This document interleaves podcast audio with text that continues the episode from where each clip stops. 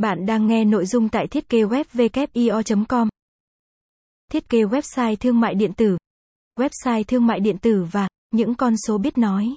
Hiện nay nhu cầu người tiêu dùng mua sắm đang ngày càng được gia tăng, do đó việc sử dụng mua hàng trực tuyến hay mua hàng trên các kênh thương mại điện tử được gia tăng trong những năm gần đây.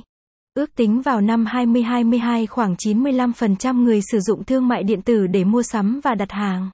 Việc sử dụng website thương mại điện tử giúp người dùng có thể mua sắm trở nên dễ dàng và nhanh chóng, vì thế việc xây dựng website thương mại điện tử là một điều vô cùng cần thiết.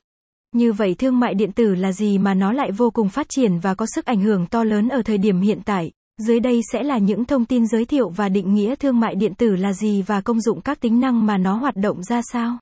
Website thương mại điện tử là gì? Website thương mại điện tử là một nơi mua sắm của người bán hàng và người tiêu dùng, nơi đây có nhiều mặt hàng đầy đủ cho mọi người có thể mua sắm và thanh toán, phục vụ và giới thiệu sản phẩm của mình đối với người tiêu dùng. Website thương mại điện tử thường do các doanh nghiệp lập ra để thu hút người tiêu dùng mua sắm, mỗi năm có đến 95% người mua sắm qua bằng thương mại điện tử. Đây là một trong những nguồn giao dịch khổng lồ mà các nhà doanh nghiệp không thể bỏ qua, một vài sàn giao dịch thương mại điện tử đang hot nhất hiện nay như Tiki, Lazada, Shopee. Để một website bán hàng thu hút và tạo sự an tâm thì thường website đó phải có dấu xanh hoặc logo xanh, có nghĩa website bán hàng đó đã được đăng ký với Bộ Công Thương về việc kinh doanh và bán hàng trên sàn giao dịch thương mại điện tử. Vậy để thiết lập một website thương mại điện tử thì ta cần những điều gì?